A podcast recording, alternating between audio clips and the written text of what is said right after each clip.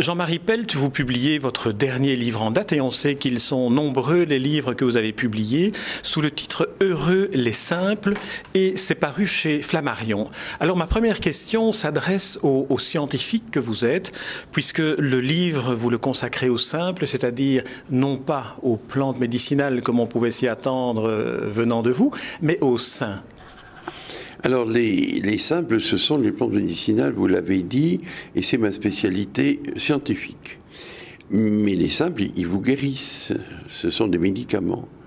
Et à fréquenter les saints, comme je l'ai fait pour écrire ce livre pendant six mois, euh, ben, je me suis aperçu qu'ils guérissent l'âme parce que j'ai été très heureux en écrivant ce livre de découvrir ou de fréquenter, disons, des gens tout à fait exceptionnels dont la vie a fait honneur à l'humanité et qui, à mes yeux, méritent d'être, d'être connus, d'être reconnus et plus connus, parce qu'on les a un peu oubliés et qu'on les a remplacés euh, par les people, par les milliardaires. Alors je vais dans des lycées, dans des collèges, euh, très très souvent, je vois ces jeunes euh, qui n'ont pas de modèle devant eux, euh, qui n'ont pas de repères, qui n'ont pas d'exemple, et qui ne deviendront pas milliardaires. Euh, donc si c'est ça qu'ils prennent comme exemple, ça sera raté de toute façon. Et devant ce fait que nous sommes dans une société qui ne transmet plus, l'Église transmet très peu, et les valeurs chrétiennes ne sont presque plus transmises, L'école transmet très peu. Euh, les valeurs démocratiques ou les valeurs des droits de l'homme, ça passe très peu. Les parents, parce qu'ils sont très pris par leur profession de part et d'autre, ou parce qu'ils sont séparés, transmettent peu. Eh ben, les jeunes, ils, reçoivent rien. Et ils sont, euh, ils ont spirituellement très dénutris. Et c'est dans ce grand désert que je mets cette petite pointe, euh, disons, de, d'élévation morale euh, que sont les saints. Et ce que je souhaite, ce que je souhaite, c'est que les lecteurs y trouvent autant de bonheur que à le lire que j'en ai eu pour l'écrire. Parce que c'est vrai que euh, fréquenter des gens comme ça, euh, ça vous provoque du bonheur.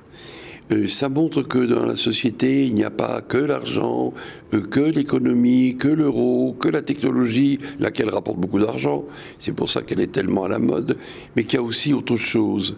Et si c'est le petit cadeau de Noël que je peux offrir aux gens de trouver le bonheur à lire ce livre que j'en ai eu moi à l'écrire, alors ça sera très bien. C'est vrai qu'on sent que vous avez eu une grande jubilation à écrire euh, ce livre et certaines des biographies des saints que vous racontez en quelque sorte presque au, quotidien. Vous les ramenez à la dimension de l'homme ou de la femme qu'ils ou elles ont été.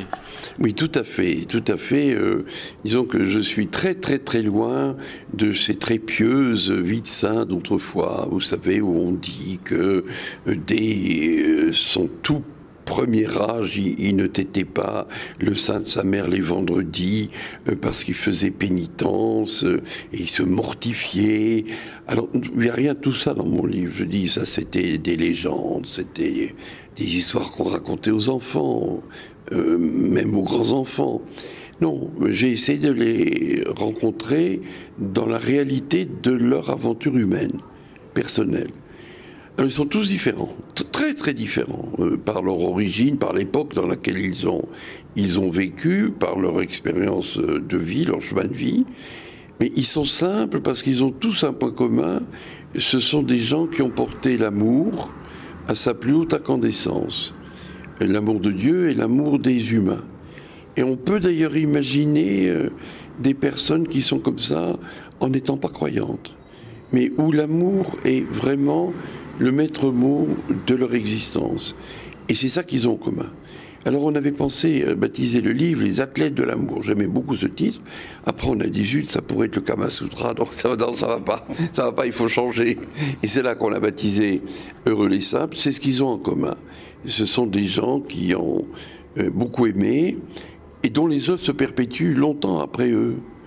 Euh, l'école qui a été quasiment fondée, l'école moderne par Saint Jean-Baptiste de la Salle, aujourd'hui, euh, eh bien, des établissements de la Salle, il y en a des milliers, des milliers dans le monde entier. Euh, les hôpitaux qui ont été fondés par Saint Jean de Dieu, un Portugais, avec une vie aventureuse comme c'est pas possible et des, épisodes tels que ça pourrait faire une fiction à la télé extraordinaire où on fait un audimat terrible parce que c'est un personnage qui a une vie incroyable. Bon, ben, il a inventé l'hôpital. Voilà, euh, ça n'existait pas avant, on va pas de cette manière-là. Et, puis ainsi de suite. Et euh, les saints sont des gens féconds. C'est aussi une idée très importante. Et ils ont réalisé ça avec les moyens qui leur sont venus tout seuls. Parce que quand on a ce haut niveau de sainteté, euh, on crée une sorte d'appel d'air et les moyens nécessaires pour la réussite de l'œuvre que l'on porte en soi, ils viennent tout seuls. Voilà. Et ça aussi, c'est ce que Goethe disait des saints. J'évoquais votre carrière et votre formation de scientifique, et en, vous lisant écrire une, une, vie des saints, en quelque sorte, je m'interrogeais un peu sur la perception que vous aviez de la dimension mystique, qui est finalement quelque chose d'assez difficilement admissible scientifiquement. Tout à fait, c'était une question euh, essentielle que je me suis posée en commençant ce livre. Euh, comment recevoir euh, tous ces phénomènes paranormaux qui sont liés au mysticisme? Alors il m'a semblé que pour les recevoir, il fallait entendre les témoins. Quand pour un phénomène mystique comme par exemple Marthe Robin, qui n'est pas encore béatifiée, euh, mais qui est une grande mystique contemporaine, euh, qui a vécu avec les stigmates, qui a eu énormément de, visions, euh, qui ne mangeait pas, qui ne dormait pas, qui ne voyait pas, et qui a passé toute sa vie au lit. Bah, pour une personne comme ça, quand on, dit tout ce que je viens de dire, on pense c'est pas possible. Donc on, raconte des mensonges. Il y a quelque part une supercherie. Mais euh, de très nombreux professeurs de médecine de l'université de Lyon l'ont suivi médicalement et ont constaté qu'elle ne mangeait pas, effectivement. Donc ici, nous avions des témoignages qui n'étaient pas récusables.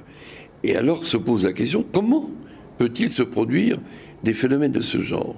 Alors j'étais très frappé par le fait que ces gens-là euh, commencent toujours par être gravement malades. C'est vrai de Thérèse d'Avila, c'est vrai de, de Marthe Robin, ils sont d'abord gravement malades. C'est vrai aussi d'Hildegard de Bingen, la patronne de l'Allemagne.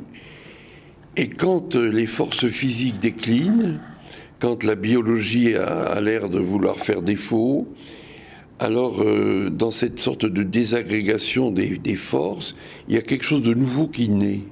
Et ce quelque chose de nouveau, ce sont des potentialités qui sont sans doute inscrites euh, euh, dans, notre potentiel humain, mais que nous ne développons pas quand nous avons des vies entre guillemets normales et qui se développent quand il y a justement des événements exceptionnels qui affaiblissent la capacité d'avoir une vie normale. Vous savez, ça ressemble à la crise.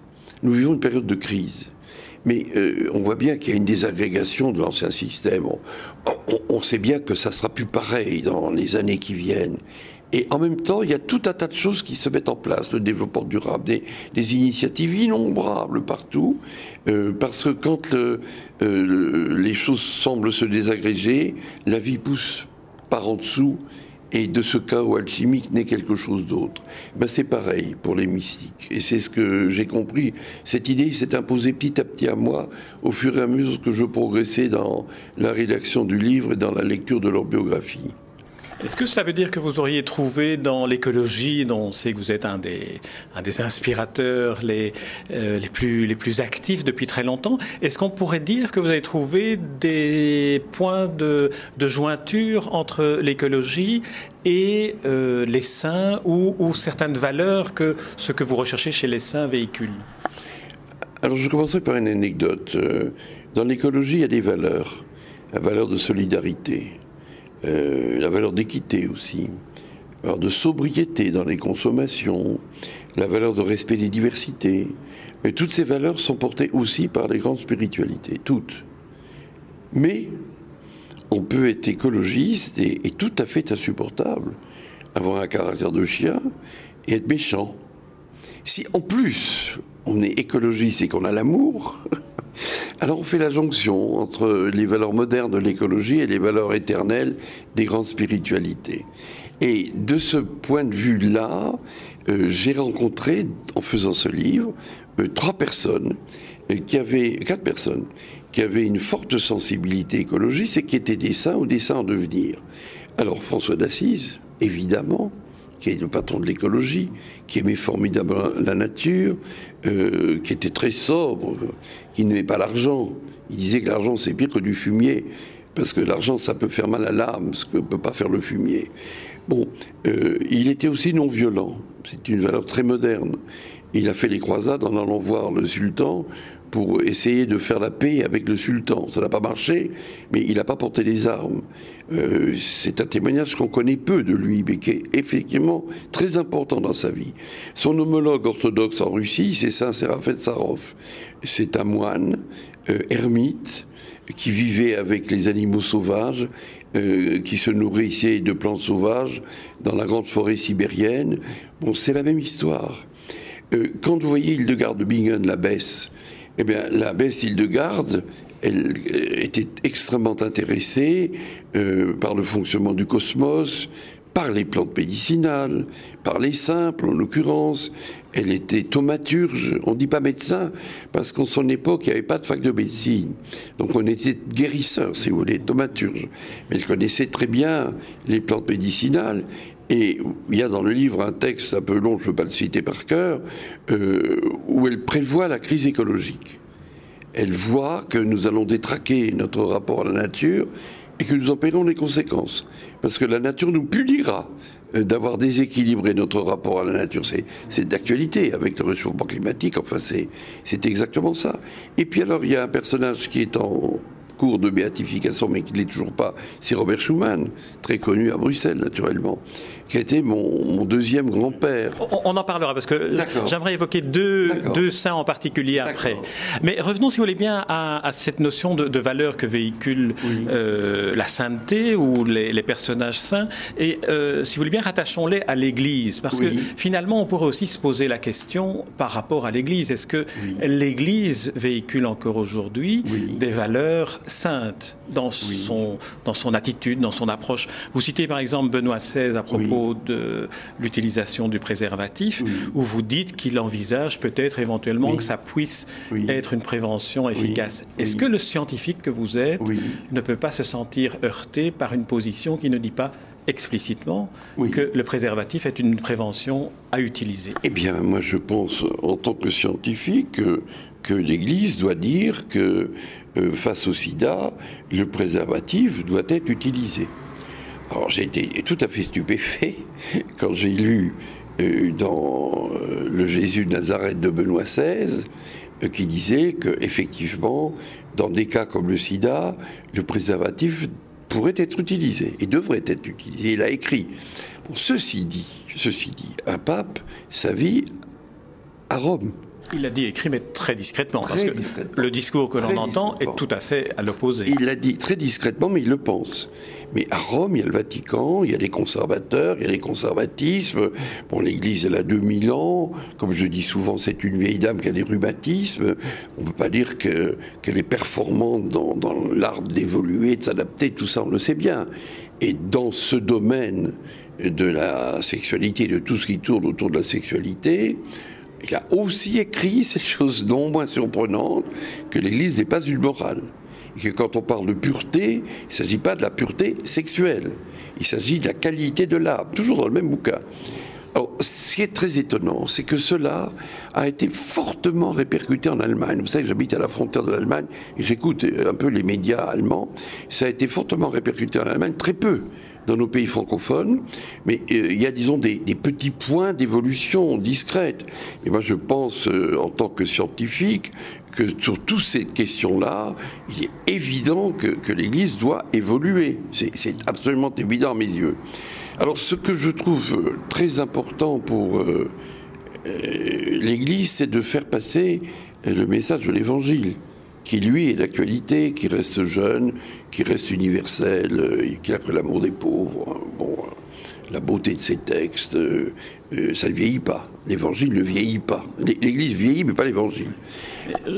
J'aimerais d'insister un peu parce que vous dites que l'Église est une vieille dame, mais est-ce qu'on doit nécessairement écouter une vieille dame lorsqu'elle murmure des choses que personne n'entend, alors qu'elle a les moyens de communiquer urbi et orbi et universellement pour passer un message de santé publique Oui, bah écoutez, c'est très difficile. Moi, je, mets, euh, je mets l'Église dans, euh, comment dirais-je, une comparaison.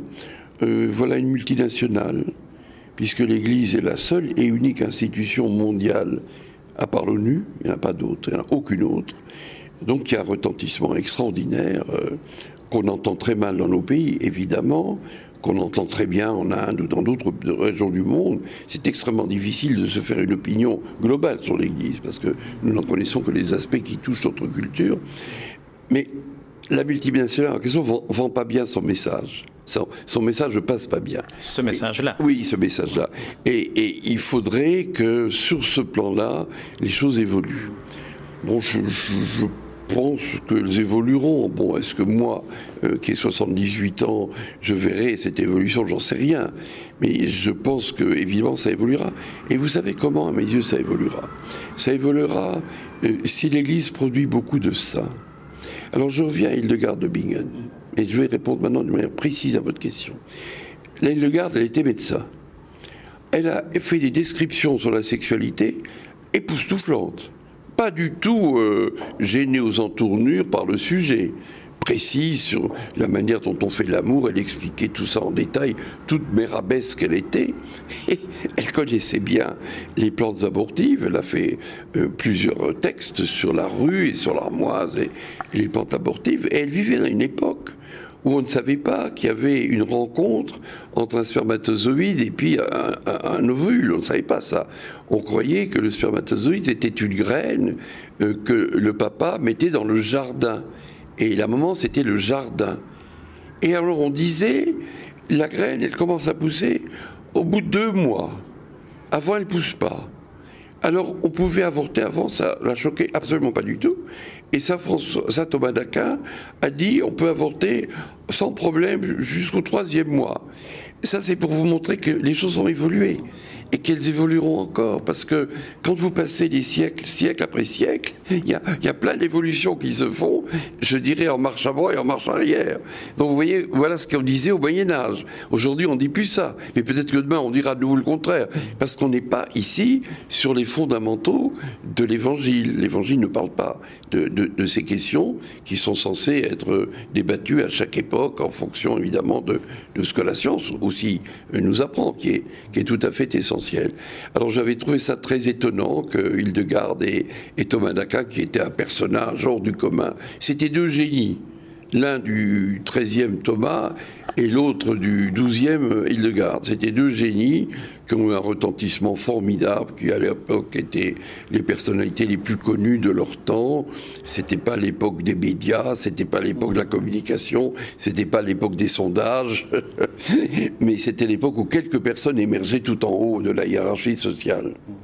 Alors, si vous voulez bien, il y a deux, euh, deux saints dont j'aimerais qu'on parle, parce qu'on ne va pas pouvoir les évoquer tous. Vous en avez évoqué plusieurs dont, dont vous racontez la vie dans, dans votre livre. J'aimerais que vous me racontiez un peu euh, le saint qui est le patron des clochards, des sans domicile fixe, qui était une sorte de SMF sans monastère fixe. Tout à fait.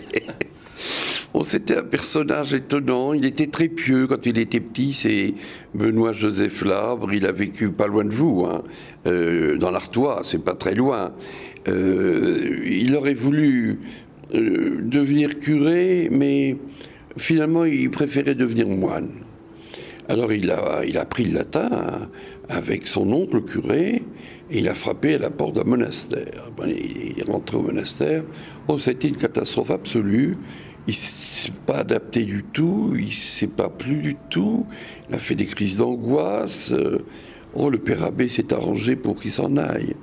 Alors il est parti en disant ben, ça n'a pas marché. Alors il a, il a essayé comme ça cinq monastères. Et dans tous les monastères, ça n'a pas marché. En fait, je pense qu'il était claustrophobe et qu'il avait besoin d'indépendance qui ne lui permettait pas de s'adapter à une vie communautaire. Alors finalement, il a renoncé à, aller dans les monastères, mais comme il était euh, déjà à l'époque quasi mystique, il a décidé euh, d'aller prier dans tous les grands sanctuaires d'Europe. Pas à Lourdes, parce qu'en son époque, Lourdes, ça n'existait pas encore. Alors il a été comme ça, sur les routes, euh, seul, comme un clochard. Alors il dormait tantôt ici, tantôt là, tantôt à la Belle Étoile, plus souvent à la Belle Étoile qu'ailleurs. Il ne se lavait pas, il sentait très mauvais, il avait des puces et des poux. Il a fait à pied 36 000 kilomètres, 86 étapes dans les lieux de pèlerinage. Et naturellement, le pauvre homme était très fatigué. Il était très fatigué. Quand on le rencontrait, il parlait avec les gens. Et alors, dès qu'il parlait à quelqu'un, euh, alors l'interlocuteur était sidéré par la beauté de son âme, par la beauté de son âme. Il apportait une énergie spirituelle extraordinaire. Alors il a été à Rome, et au lieu de faire des pèlerinages euh, à travers toute l'Europe, il a fait des pèlerinages à travers tout Rome. C'est-à-dire qu'il allait d'une église à l'autre, clochard. Et alors un, bon prêtre a, voulu l'associer à une œuvre charitable qui s'occupait des clochards à Rome, où ils se réunissaient au Colisée. Mais ça n'a pas marché non plus. Il n'arrivait pas à, être dans la vie sociale. Il n'arrivait pas.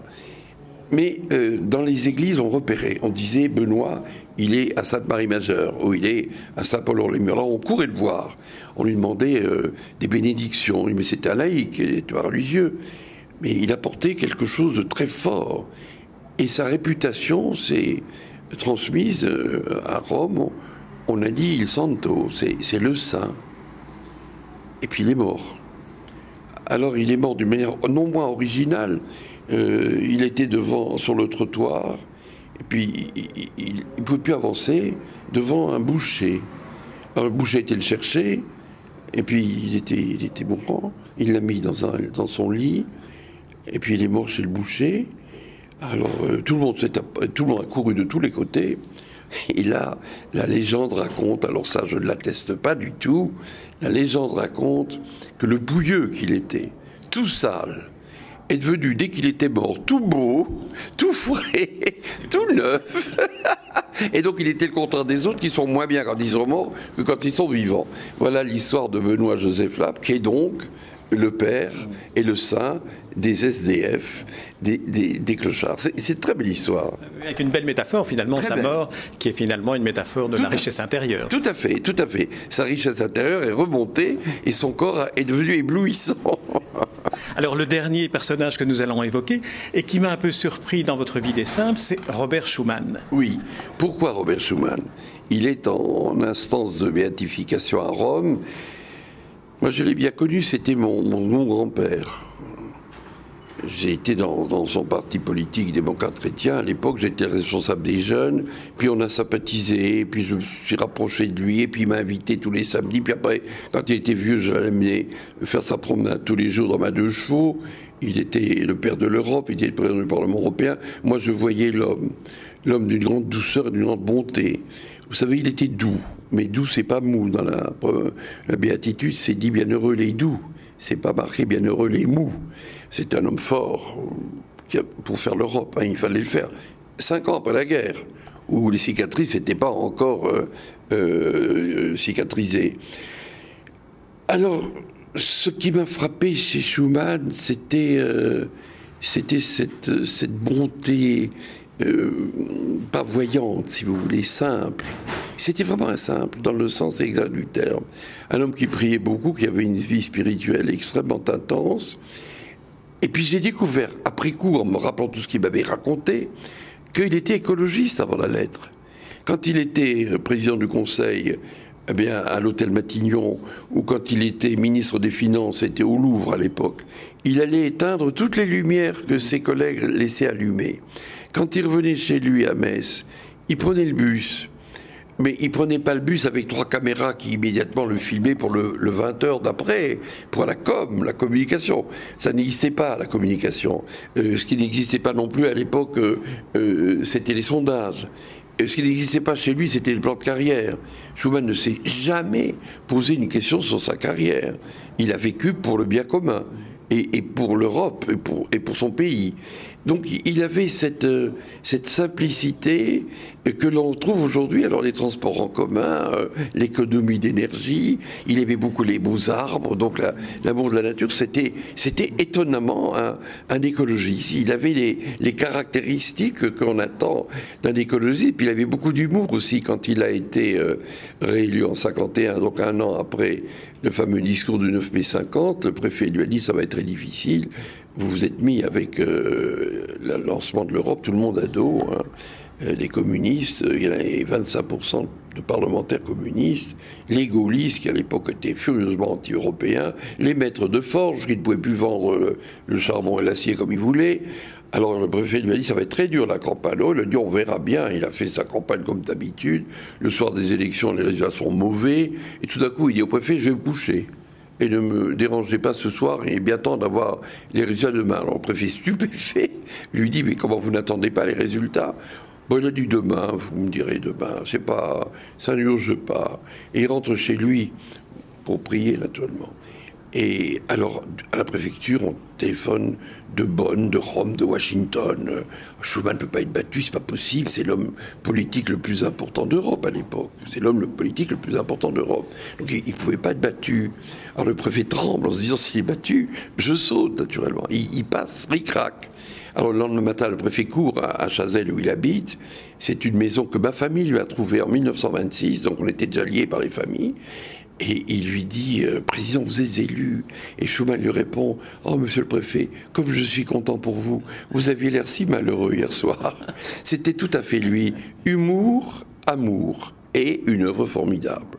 Et entre parenthèses, si on avait fait comme il le souhaitait les États-Unis d'Europe, nous ne serions pas dans le pataquès dans lequel nous sommes aujourd'hui, parce qu'il y aurait du fédéralisme.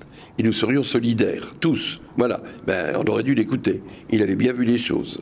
Mais alors, quand même, pour poursuivre un peu dans la, perspective de, votre livre, en quoi est-ce que le fait de le, de le béatifier apporterait quelque chose à celui qui a été finalement l'initiateur d'une entreprise politique extraordinaire. Qu'est-ce que la béatification apporterait et en, contrepartie, les inconvénients de la béatification dans une Europe qui s'élargit, qui s'ouvre au monde, qui lance des ponts vers d'autres religions? Oui, alors c'est une très bonne question.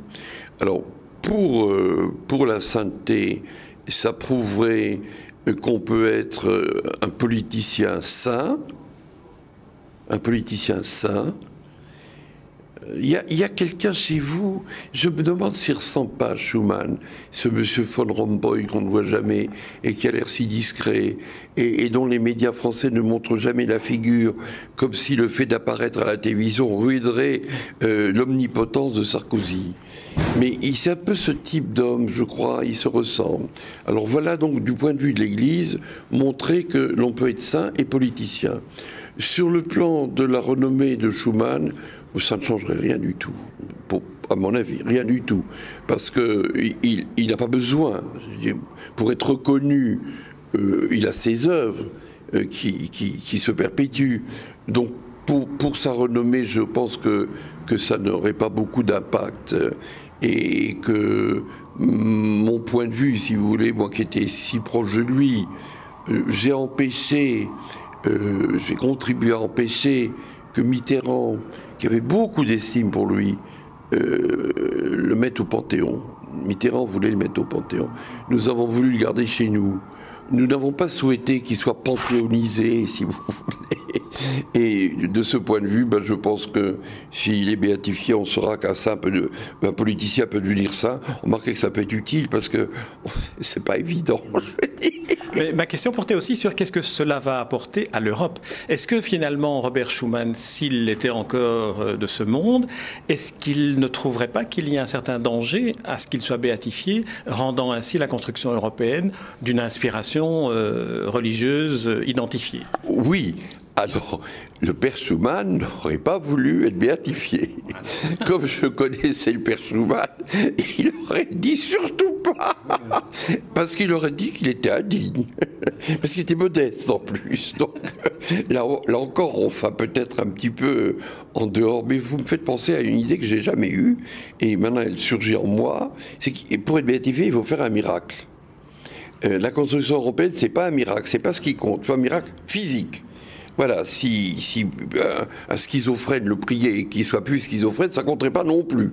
Il faut qu'il soit cancéreux avec une énorme tumeur et que la tumeur dégringole en une journée. Le miracle serait peut-être alors de ne pas le béatifier et que la construction européenne soit consolidée. Tout à fait. Alors, le, fait qu'il ne fait pas de miracle est peut-être une manière pour lui de dire mais non, c'est pas C'est sa dernière volonté. C'est intéressant ce que nous disons là. J'y ai jamais pensé, mais c'est très intéressant. Je vais le méditer cette, euh, cette question. Je suis content de vous rencontrer. Très bien. Eh bien, Jean-Marie Pelt, on va sur ce sourire européen euh, terminer cet entretien que j'ai beaucoup de plaisir à avoir avec vous. Alors, je rappelle le titre de, de votre dernier livre en date. Il y en a dans votre bibliographie plus de 50. Jean-Marie Pelt, Heureux les simples, et c'est paru chez Flammarion. Merci Jean-Marie Pelt. Merci beaucoup.